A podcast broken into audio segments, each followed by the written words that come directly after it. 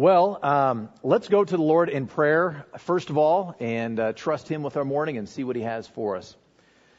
Lord, we uh, come to you this morning because we need you. We are people who are hurting.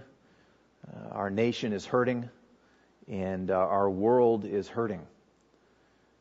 Think about what's going on in Turkey and what's going on in Syria and what's going on in other parts of our world that we don't even hear about anymore, or it has become white noise that Christians are dying daily for their faith. And here in our own country, we have uh, strange and ungodly laws being passed. We have rebellion in the streets. We have our police officers and other first responders being targeted and shot. We live in a world that is very fallen, and we are seeing the fruits of that fallenness, and uh, it, it saddens us and uh, makes us concerned about our country and about our future. Except that we've read Revelation, and we know how it ends. We know that, that you win, and so we uh, we take confidence and we take comfort in you, though we are still in the midst of this. Lord, I do pray that you would work in our nation.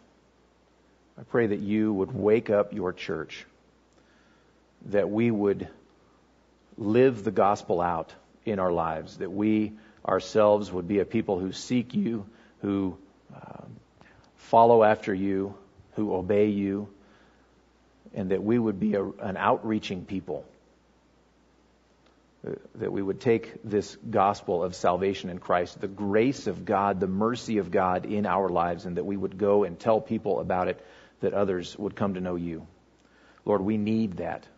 We need you to work, and I pray that you would wake up your church in this country. That Christians would come to life and begin to follow you where they have not followed you. That they would begin to open their mouths and tell people about you. Lord, uh, I, I, have, I have no ultimate hope in government uh, to, to um, turn the course of our country. I have hope only in you to do such a thing. And so we come to you today and ask, Lord, that you would work. And Lord, even as we look at these passages and this topic that we're going to be talking about today, Lord, we as a country need to do this. We as Christians in this country need to do this.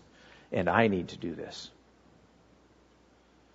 So, Lord, I pray that you would help us this morning in these next few minutes that we have together, that we would be able to uh, uh, eliminate distraction, that we would be able to be here with your word, listening to you speak to us. And I pray that you, by your Spirit, would speak to us, that we would be sensitive, that we would be receptive, and that we would be responsive to your Spirit. Lord, we ask for you to work this morning. We ask that you would be lift up, lifted up. We ask that you would speak to us. We need you, Lord. Our nation needs you, and, and our church needs you, and I need you. I pray this in Jesus' name.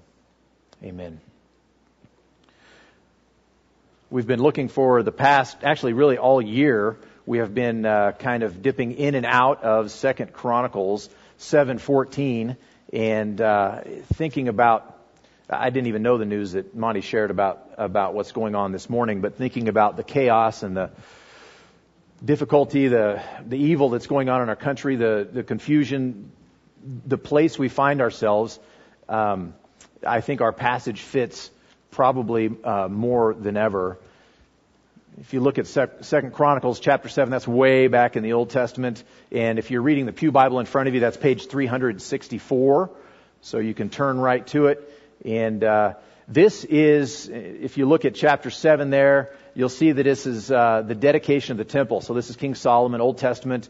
Uh, he has just built the temple. He's dedicating the temple, and there have been sacrifices, offerings, and things like that to prepare the temple uh, to be their place of worship there in Jerusalem for the entire nation of Israel. And uh, and you have Solomon's prayer, and and and uh, starting in verse 11 of Second Chronicles chapter 7, I just want to read a little bit and see if maybe some of it strikes a chord. Thus Solomon finished the house of the Lord and the king's house. All that Solomon had planned to do in the house of the Lord and in his own house he successfully accomplished. Then the Lord appeared to Solomon in the night and said to him, I have heard your prayer and have chosen this place for myself as a house of sacrifice. when I shut up the heavens so that there is no rain, or command the locusts to devour the land, or send pestilence among my people, if my people, who are called by my name, humble themselves and pray and seek my face and turn from their wicked ways, then I will hear from heaven and will forgive their sin and heal their land. And so we're, we're in a time right now in, in our country where we, we could use some healing. And so we have been talking for this entire calendar year about this passage and about what it means to be God's people who are called by His name and what it means that, that we would uh, humble ourselves before God.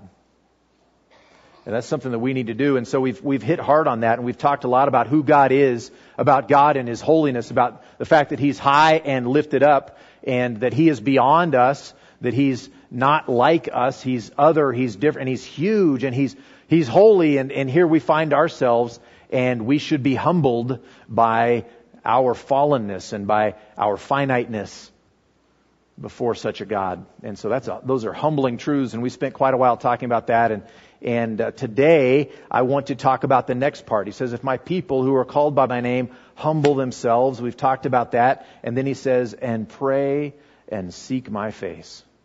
And so I want to talk about prayer and seeking God's face. And so uh, that, that's where we're going to be this morning on those two points right there, and they're very closely related to one another. That's why the two are together.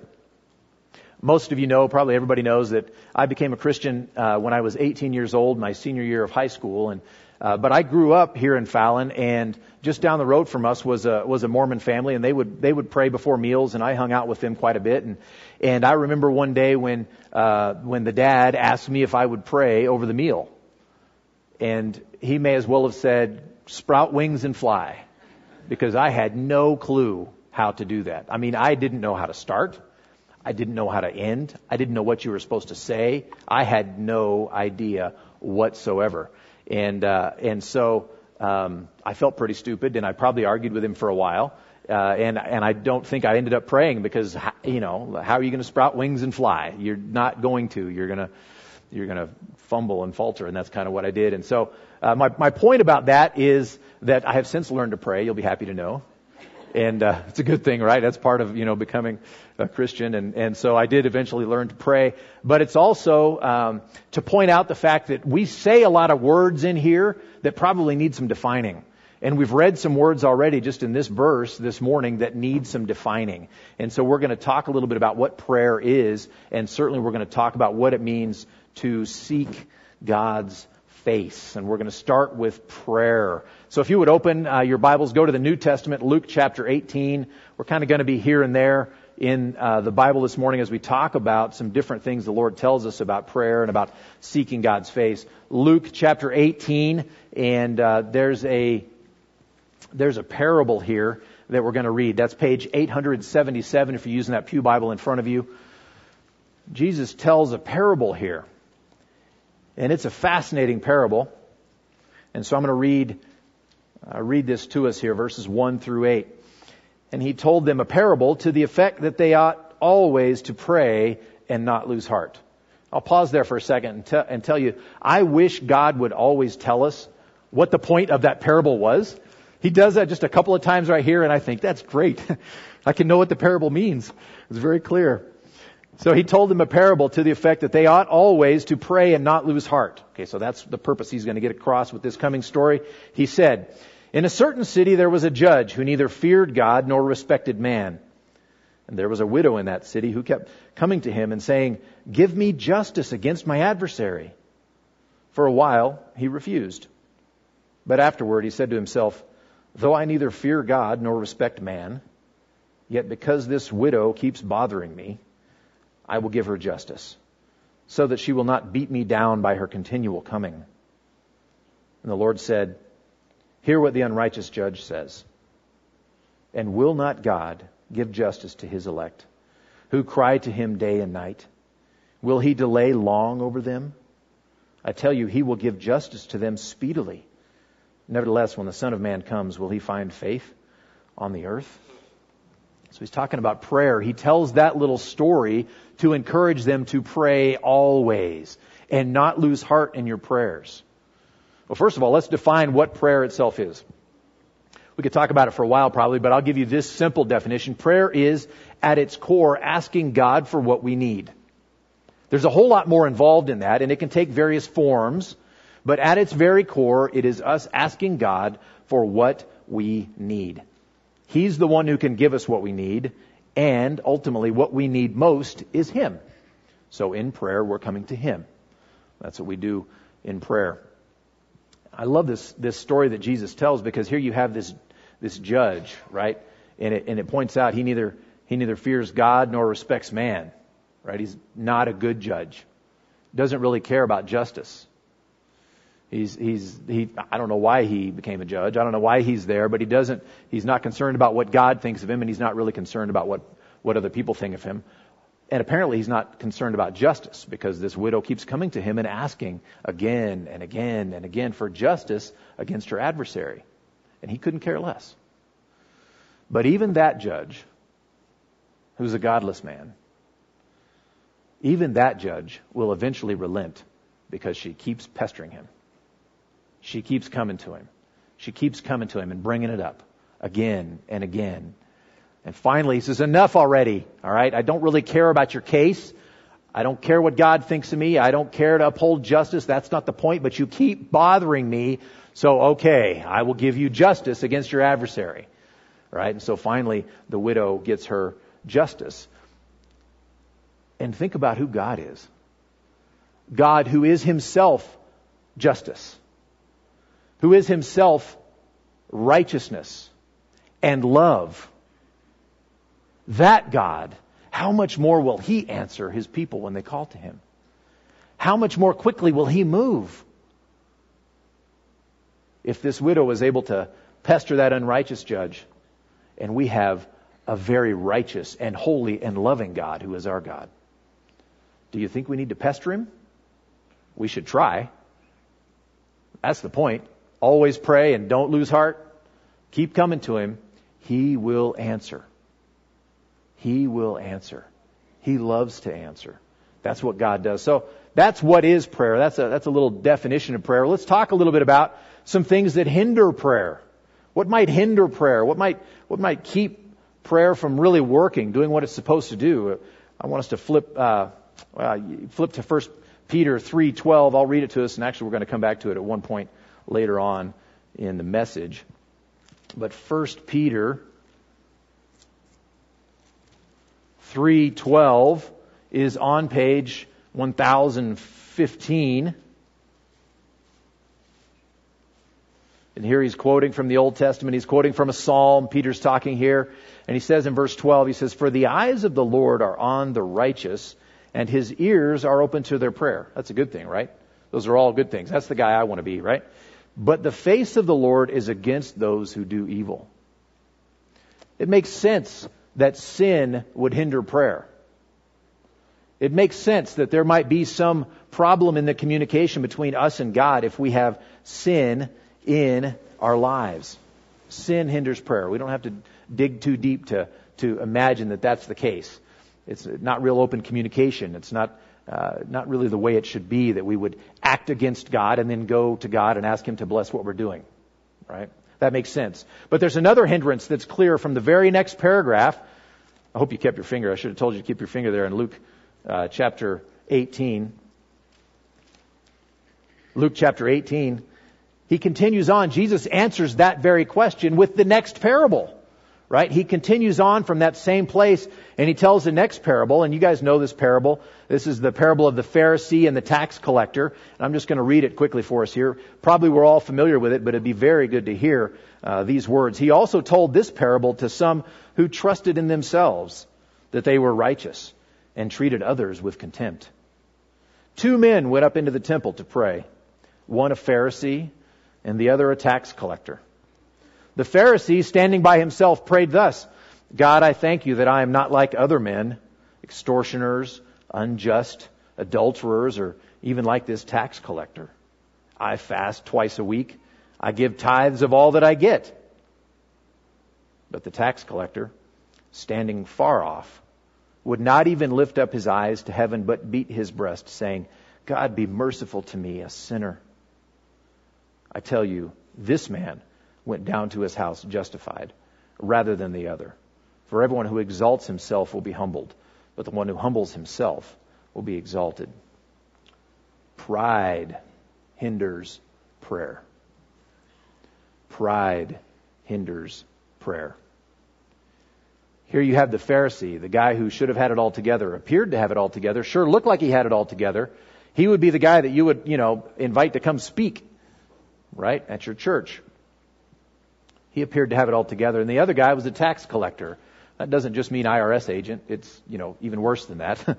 it's, he, he was expected to be corrupt not just the system, he himself was expected to take bribes on the side and gather as much extra and kind of tax how he wanted it, regarded, regardless of what the tax structure was supposed to be. He was to get all he could. And, and so this tax collector is very clear in his own mind that he is a sinner. And everyone around him knows that guy is a sinner. And he goes up to the temple and, and, and the Pharisee goes up to the temple and the Pharisee kind of beats his breast and says, I'm awesome, God you know, you should cheer for me, right? And the tax collector won't even look up because he knows what kind of sinner he is. And all he says is, Have mercy on me, a sinner. And he goes away justified. Pride hinders prayer. And if you think about it, if the root of prayer is asking God for the things that we need, then the assumption is that we can't meet our own needs. That's why we're going to God to ask for those things, right? It requires a little bit of humility for us to go to God and ask for Him to work in our lives because we can't meet our own needs. Inherent in true prayer is the belief that we are in a position of need. We are in a, a position of submission before a God who has the grace and the power and the position above us to meet that need. And for the proud person, all of these things are abhorrent. They're hateful. They don't want those things. So either the proud person just won't pray, or he prays like the Pharisee, as though God owes him something and really it's just time to pay up God. Either way, such prayer won't work. There's one other hindrance that I want to point out, uh, hindrance to prayer, and this is, this is what I call the waterfall. This is a reference to Psalm 32 and verse 6, which says, uh, which talks about calling out to God when he, when he may be found, because in the rush of great waters, you're not going to find him. Right? And I have this image in my mind of being on a little canoe, right? And I'm on this river, not, not a Nevada river, but like, you know, a real river that, that you can't just step out of the boat, you know, and pick it up, right? A real river, and you're going along in this little canoe, and uh, and all of a sudden you turn a corner or whatever, and the water starts getting really fast, and you can see that right there's the waterfall. Is that the time to start heading for the shore? Probably too late. That's my guess. I mean, I'm from Nevada, so I don't really know much about rivers. but I'm guessing that by the time you get to the waterfall, the rush of great waters, it's already too late to start trying to paddle for shore. I mean, you're going to try anyway, but I doubt you're going to make it. The time to start being cautious was earlier, before the water sped up and it got all white and it was about to head over the cliff.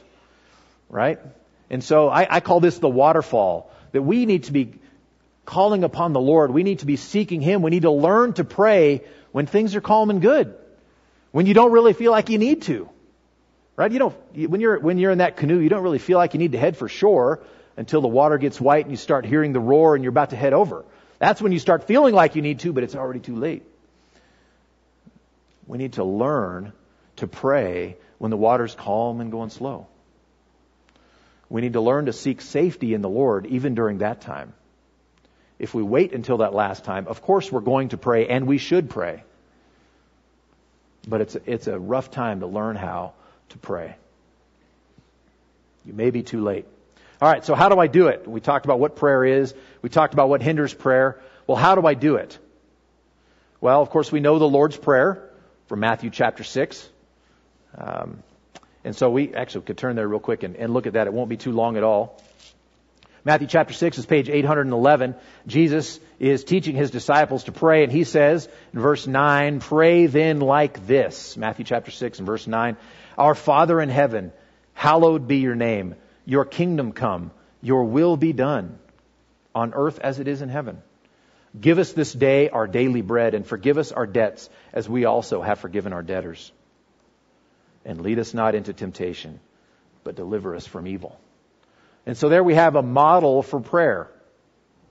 Right? Jesus is modeling for us prayer. Now he's not telling us to recite that prayer over and over. He doesn't say, pray then these words. He says, pray then like this. Or in this way. He's giving us a pattern. Nothing wrong with praying the Lord's Prayer. But it's not a spell. It's not an incantation. It's a pattern for us for how we should uh, pattern ourselves or our, our prayer life. I have a book here by Don Carson called Jesus Sermon on the Mount, and it's an excellent book. I recommend it. Uh, Dr. Carson is a very clear teacher, and he has a paragraph here talking about the Lord's Prayer, and I just want to read you this brief paragraph. Talking about this passage, he says, There are six petitions in this prayer. It's appropriate that the first three concern God directly His name, His kingdom, His will, the Christian's primary concerns, therefore, are that God's name be hallowed, that His kingdom come, and that His will be done on earth as it is in heaven. Only then are the next three petitions introduced. And they have to do with man directly our daily food, our sins or our debts, and our temptations. And so he gives a pattern for us there about prayer that's very helpful it starts with God's concerns. It starts with a concern for God's name, for God's kingdom, and for God's will. And then it moves on to my needs. My food, my sins, right? My life, those kind of things. And so uh, that's that's a simple uh, way to pattern prayer. Another simple guideline is the word acts, right? not, not the book of Acts, but A C T S, adoration, confession, thanksgiving, supplication. Right? Those four steps, that's a very simple guideline that will, that will help you in your prayer life to stay focused on the Lord and set your mind and your prayers in relation to Him as you're praying about the situation that's going on in your life. So, acts, adoration, adoration, confession, thanksgiving, and supplication. But uh, it's important to think beyond just how to pray and instead focus on when to pray. And I don't mean when like what time of day, but I mean when in your life to pray. I, I ran the Tough Mudder once. It was like two, three years ago. I don't remember. I guess it was oh, two or three years ago. I don't remember.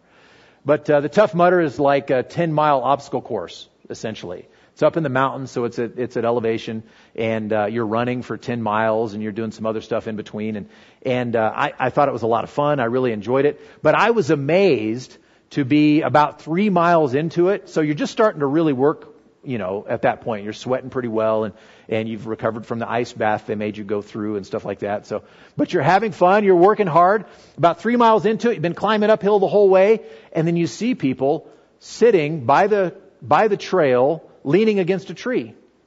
And you could tell they hadn't trained for this. They hadn't prepared for this. It's almost like they woke up that morning and like saw it on the news. Hey, the Tough Mudders today. I think I'll go do that, you know, and, and they jumped out there and put on their tennis shoes and, and, and went and started to run the thing and, and they paid the price two, three miles into it. And, and, uh, and so, you know, when, when you're going to train for something like that, you've got to put some time in ahead of time. You have got to put that work in. You can't just go run a couple laps around the track the day before and think that you're going to be in shape to run the Tough Mudder, right? Well, the Bible talks to us about when we should pray. I don't mean just what time of day, though it does talk a whole lot about early in the morning. I really don't like that part, but early in the morning I will seek you. David says that a lot. I don't know if he was just a morning person or if God really likes that, but Jesus was up early praying too, so maybe that's important praying early in the morning. But what I want to talk about is what the Bible says about when we should pray. And I want to read us just a, just a few verses here, just, just kind of go through them in bullet points. The Bible says pray without ceasing. So that's always. Uh, the Bible says continue steadfastly in prayer. Be constant in prayer. In everything, by prayer and supplication with thanksgiving, let your requests be made known to God. Pray at all times in the Spirit. Always pray and don't lose heart. Jesus just said. So we should pray a lot and always. So let's pray more. I think the application is very direct. Let's pray more. Let's pray more in private when no one can see. And let's pray more together. In an organized fashion, we have a prayer meeting every Wednesday night, 7 o'clock. We get together and we pray in an organized fashion. We should do that. We should be together praying. And we should be together praying. In a few minutes, I'm going to be done preaching. You guys are going to be talking with each other, and someone's going to share with you about a difficult thing going on in their life. Stop and pray right there. We're in church. It's not even awkward. It's not like you're standing on the street corner, right? But pray with them. We should be praying together. Let's pray more and let's pray more together. We need to learn to be in prayer always. I want to develop a, a, the kind of life that lays every situation and every relationship and every circumstance before the Lord, asking for His help and for His guidance repeatedly. Always. I want to develop that kind of an open line of communication. There was an interview with Billy Graham where someone asked him about praying without ceasing, and and uh, he said, "Yeah, I, I do that." And the guy said, "You're praying right now?" And he said, "Yeah." So it can be done. It was commanded, so you know we could probably figured it could be done. But taking everything to the Lord always. That doesn't mean you have to have dual conversations going on all the time. That might be a little weird. But bring everything before Him. Invite Him into every circumstance. Have Him in your conversations, in what you look at, in what you think about, in solving a problem, in whatever you're doing. Have Him there with you. Invite Him in. So let's pray. God wants His people who are called by His name to humble themselves and pray. So let's learn to pray together and alone and always. He also wants us always to seek His face or seek His presence. Flip to the Old Testament if you would to Psalm 105. That should be just right about smack dab in the middle of your Bible. Psalm 105.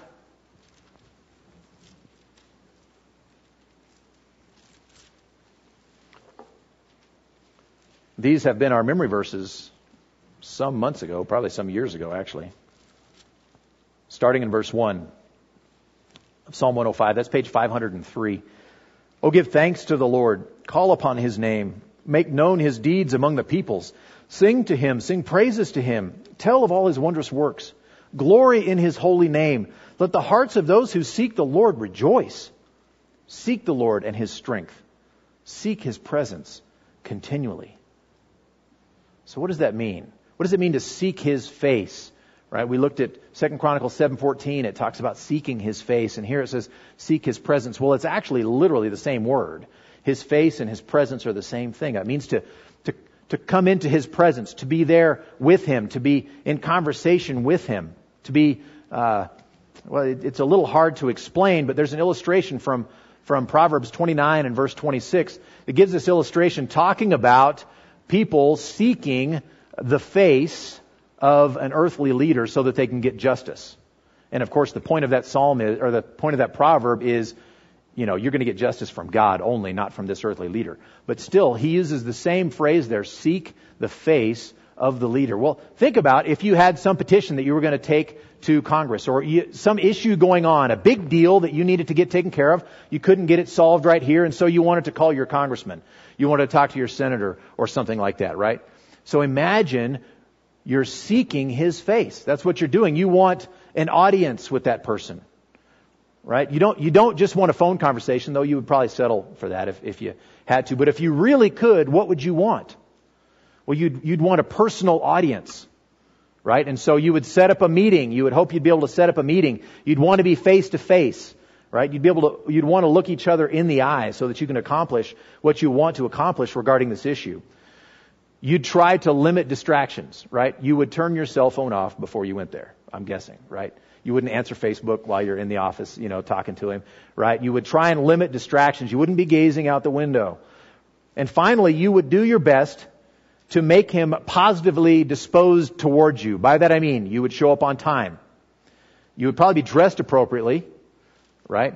You would follow whatever rules of decorum for his office, right? You wouldn't have muddy shoes. You wouldn't, you know, you'd be dressed appropriately, things like that. Uh, you'd use proper decorum uh, because you're respecting his office, right? And all of these things are so that you can have an audience, so that you can seek his face, because you want to be able to look this person in the eye and say, here's my situation. And you don't want him to say, well, you're a jerk. I don't really care about your situation, right?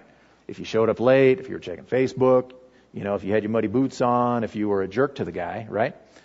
He wouldn't be positively disposed. You want to talk to this person and you want to be in his presence in such a way that he cares to listen to you. Well, that's a picture, right? That's just an image. That's a picture, kind of, of what it is like to seek God and seek his face. It's not just to talk to him right? Prayer isn't even just talking to Him, right? But prayer and, and seeking His face are closely connected. But we want to seek Him in this kind of way. So that's, that's a little bit of what it, what it means to seek God's face, what, what it's like. You want to be in His presence. You want to sit with Him. You want to talk with Him. You want to receive from Him what He has for you regarding your life and regarding the situation. You're going to sit there. So that's what it means to seek his face. So what hinders seeking God's presence, seeking his face? Well, it's going to sound very similar to what we talked about before with prayer. Psalm 10:4 says, "In the pride of his face, the wicked does not seek him." In the pride of his face, the wicked does not seek him. Pride tells me that I'm in a fine place spiritually. You know, I mean, after all, I'm a Christian, right? I've, I've, you know, I've, I've become a Christian. I'm, I'm forgiven. And, uh, and so I don't, you know, what, what am I going to gain by seeking God's face? I'm, I, already have salvation. What am I going to, and so we, we end up not even approaching Him. And the psalmist in Psalm 10 says that's a wicked, wicked attitude. Instead, we are to seek the Lord. So pride will certainly hinder our seeking God. 1 Peter 3 again, 1 Peter 3:12 we talked about earlier talks about sin hindering our seeking God's presence. Sin will hinder our seeking God's presence. I want to think about that for just a second. You know in your own life, you can think in your own life, you don't have to look very far, to come up with a few things in your life that really inspire you to seek the Lord, that really push you to look for Him that push you to go to His Word because you want to learn more, that, that push you to want to be with other Christians so that you can have good Christian fellowship, that, that push you to want to pray, read God's Word, meditate on it. There are some things in your life that cause you to want to do that. You might have friendships. You might have people to, that, that you're around, and when you're around them, you just think, man, that person really pushes me to want to love Jesus. When you find that person, by the way, you need to make that person a friend. And you need to spend time with that person. Find ways to spend time with that person. If there's certain music that causes you to want to do that, when I listen to instrumental hymns, for some reason that does that for me. I, I, I like Christian music and I, I like, you know, different kinds of music and stuff like that. And I love hymns, but something about a, just piano hymns, I don't, I don't know what it is. The words are scrolling through my mind and it just makes me want to sing to God. And I don't sing a lot, okay? It drives me to want to seek God's face. Cultivate those things. On the other hand, you know about things in your own life that do the exact opposite, right? There are things that are distracting to you. There are relationships that you have probably that are distracting to you. That after interacting with this person or after doing this thing or, or whatever, you, you, you kind of just want to close this up and not even really think about the Lord. Right? There are some things you do called sin that make you not even want to look God in the eye anymore. You'd rather just not be there. You're kind of like Adam and Eve, and you just want to head for the hills when you hear God coming. Obviously, we need to cut that out of our lives. But there are other things that are more subtle that are just distracting. Things that will keep us from God's Word.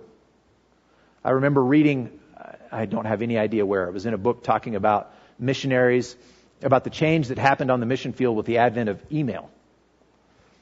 And this person was observing that in the old days, missionaries would wake up and, and open their Bibles to see, to see what God had to say to them. And they would read God's Word and want to find out what God had to say. And then this person writing this, who had observed span of years, said with the advent of email, missionaries would wake up, and open email, to see what their friends had to say to them, to see what their families had to say to them. It's just distraction. That's not, that's not sin to open your email, but it, it can be distracting.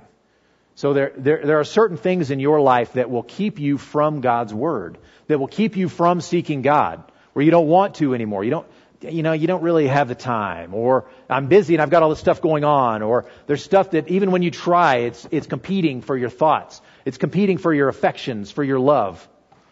Let's learn to limit that stuff. Cut that stuff out. Or at least put it in a place where it does not get to compete with God for your attention.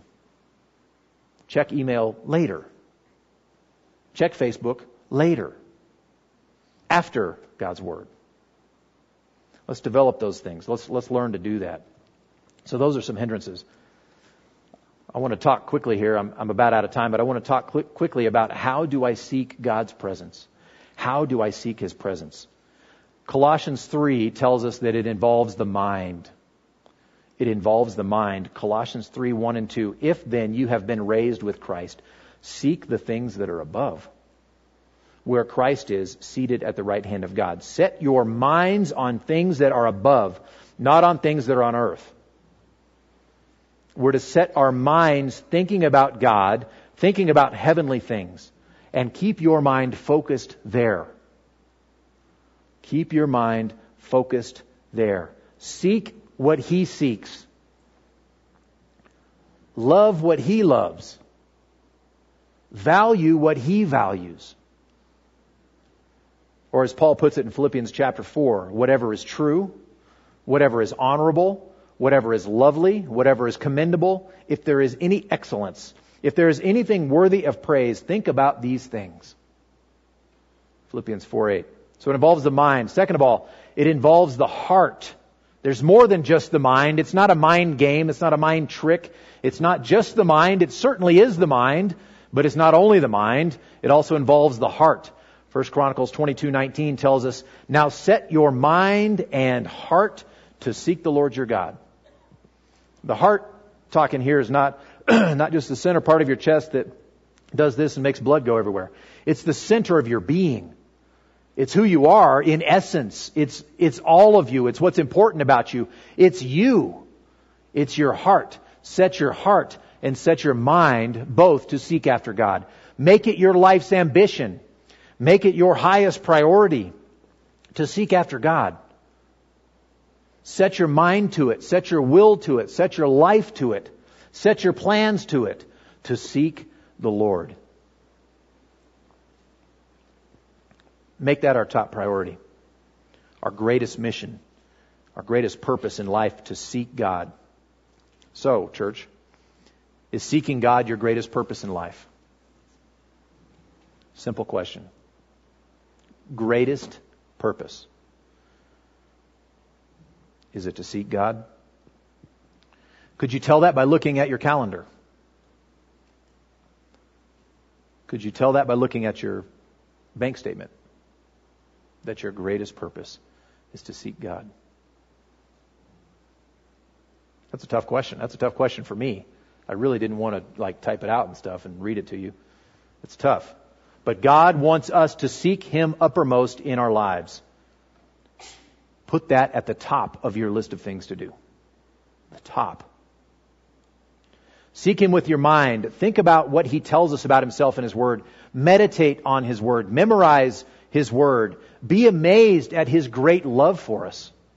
Be amazed at the gospel that He would send His Son who's holy and righteous and eternal and has always had perfect fellowship with the Father, that He would send Him to earth, like Chris said, to become like us, to learn our language, to live here, and then to die for your guilt. Be amazed that God would do that for you. Seek Him with your mind. Seek Him and His mercies with your mind. Seek Him with your whole being, with all that you are. Seeking His face involves all that you are, including your affections and your passions, as well as your thoughts. You can't leave some part out of your, li- out of your life or some part of your life out of this equation and seek God and think that's going to work. You have to seek Him with all that you are. Seek Him with your whole being. So, thirdly, what is God's response? And this is quick because it's awesome and great news. What is God's response? When we pray, He gives. When we pray, He gives. Matthew 7 7, ask and it will be given to you. Seek and you will find. Knock and it will be opened to you. God delights in answering prayer. Remember the persistent widow and the unrighteous judge?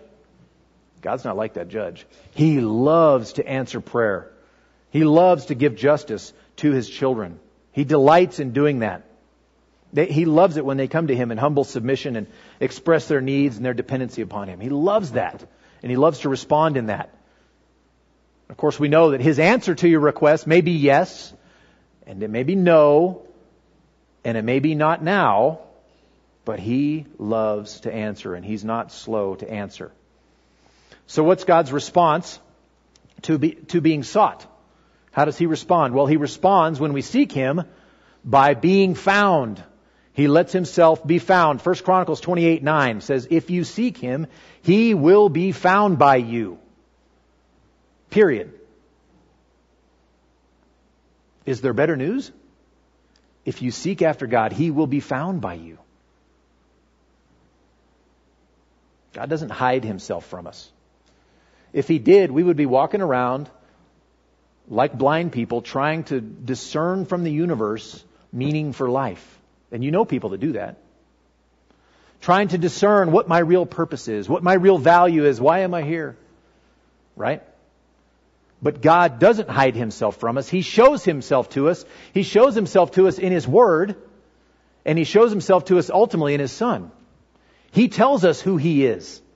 He makes himself known to us, and when we seek him, he will be found by us.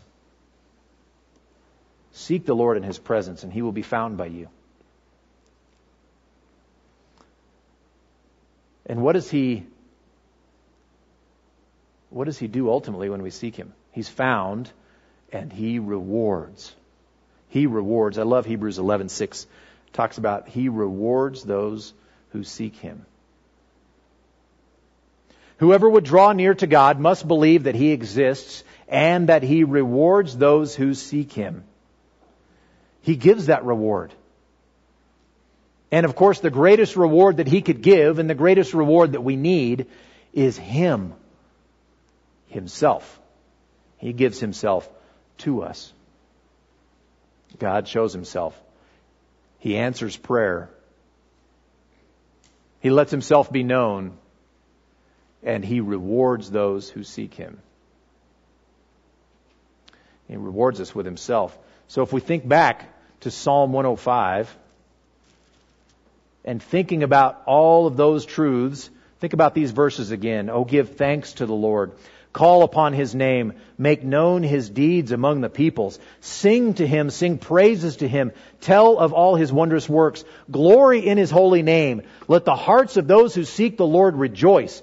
Seek the Lord in His strength, church. Seek His presence continually.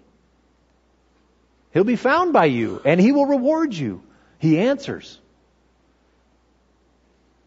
And so when we think back to 2 Chronicles 7:14 and we think about what he asks us to do, how encouraging is it to know that he answers those prayers? If my people who are called by my name humble themselves and pray and seek my face, I want to do that. And I, I want us to do that as a church. I want that to be a normal part, not just a normal part. I want it to be our overriding purpose. That we would seek God, that we would seek His presence. Let's pray. Lord, we seek you together right now, and we have sought you in your word. We have, we have desired to learn from you. We've desired to find out from you what you have for us. We've desired to be empowered by you to do the things that you have for us to do. Lord, we need direction. We need help. Ultimately, we need you. And so we look for you and we cling to you. I pray for your blessing. The ble- blessing that, that you think is absolutely the best for these people. I pray it for them. In Jesus' name, amen. Here's my prayer for you as our benediction. This is uh, from Second Thessalonians. Paul says, To this end we always pray for you, that our God may make you worthy of his calling, and may fulfill every resolve for good and every work of faith by his power, so that the name of our Lord Jesus may be glorified in you, according to the grace of our God and the Lord Jesus Christ. Amen. And you're dismissed.